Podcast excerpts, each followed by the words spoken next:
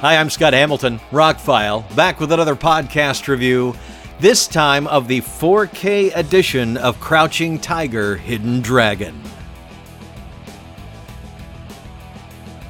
The film is now celebrating its 20th anniversary. This thing shouldn't even exist. I mean, seriously.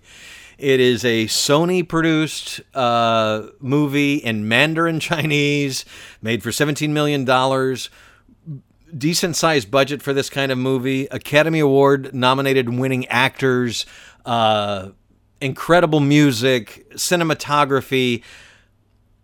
They went full bore in making a Chinese epic to release in worldwide in U.S. theaters. It should not exist. But as you find out in some of the extras on the 4K, by the way, this was one of Sony's uh, first 4K discs, and looks amazing, but I'll get to that. Uh, came out four years ago. I don't know why. Well, I, I, I haven't you know, I, I, haven't rewatched it. This was a movie I watched several times in the theater.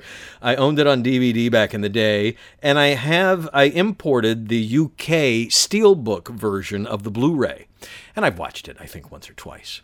But it's a movie I know very well. Uh, it's an Ang Lee film. He had done many other things before this, like Ice Storm, you know, which which wouldn't lead you to believe he would do a martial arts epic. But you know, he he said that that in the extras that martial arts movies are basically musicals, and he's always wanted to make a musical. And they say that every Chinese director has a martial arts film in them. So he really wanted to make. He had an idea for this for a long time, and they finally got to make it. Another thing you learn in the extras, and I was going to make this point, but somebody made it for me, so I'll give them credit. But it was kind of the perfect time to release this movie.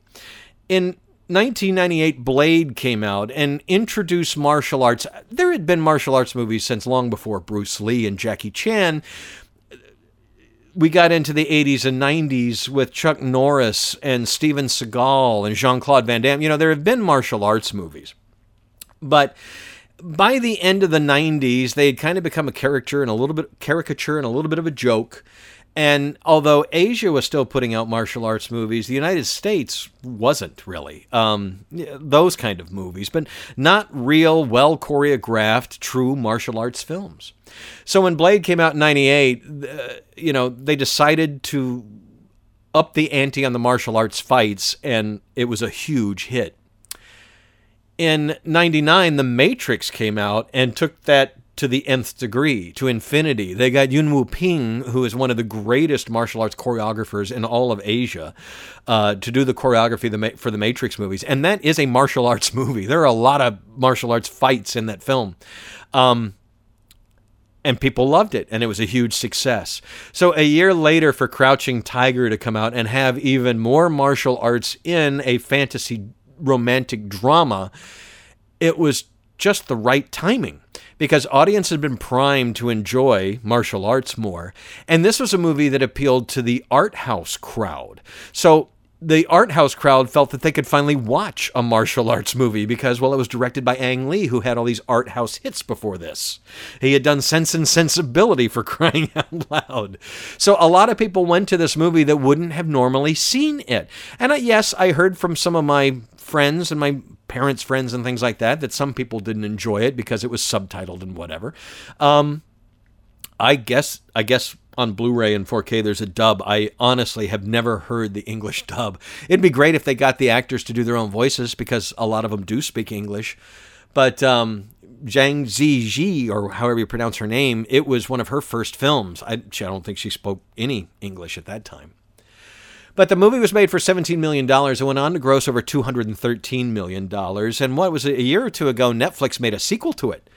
Matter of fact, that's why I rewatched Crouching Tiger, Hidden Dragon because I want to watch the sequel. I still haven't watched it, and I know it's not going to be as good. Um, they did bring back one of my favorite actresses of all time, Michelle Yeoh, but I'm not going to talk about the sequel because you know it's a different animal.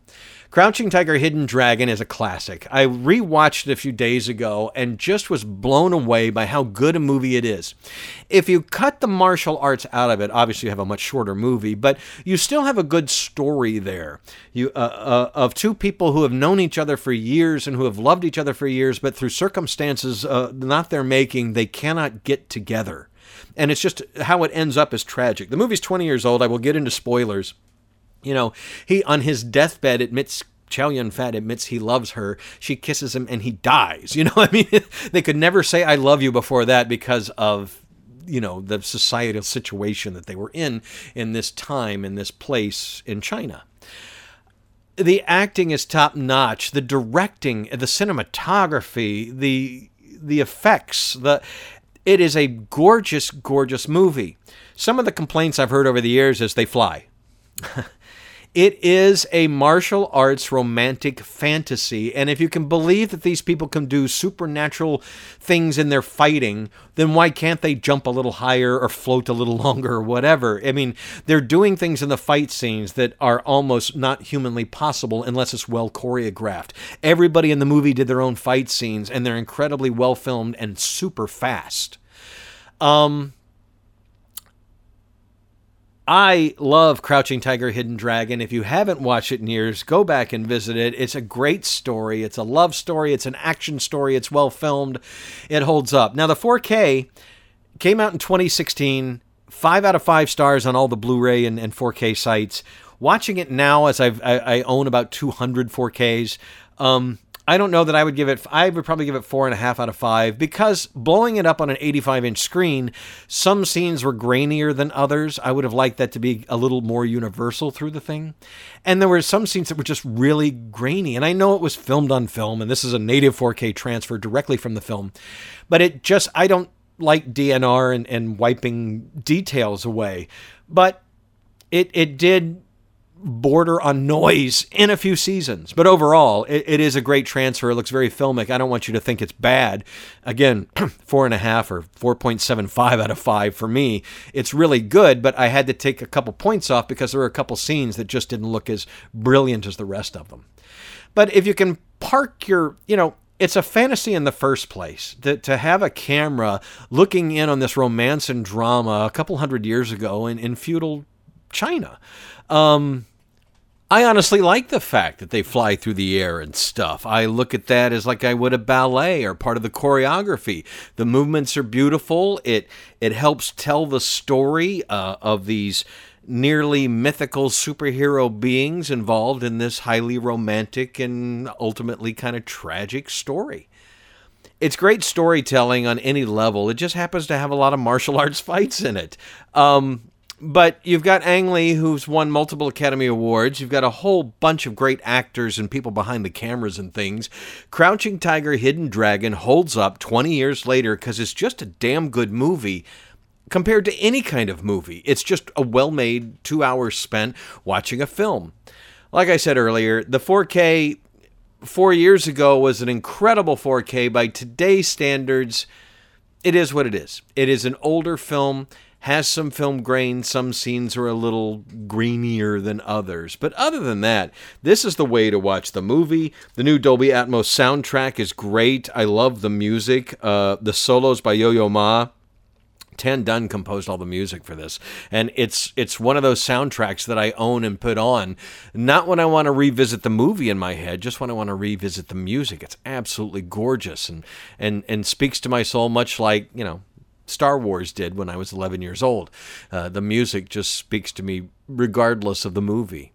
Crouching Tiger, Hidden Dragon. It's celebrating 20 years. It's coming out in a new steelbook. So if you don't already own it and you have a 4K setup, I would recommend picking it up so that down the road, again, I mentioned this in other podcasts, 4K is important because TVs are going to continue to get bigger. Eventually, you'll have a wall in your house that will be a TV, kind of.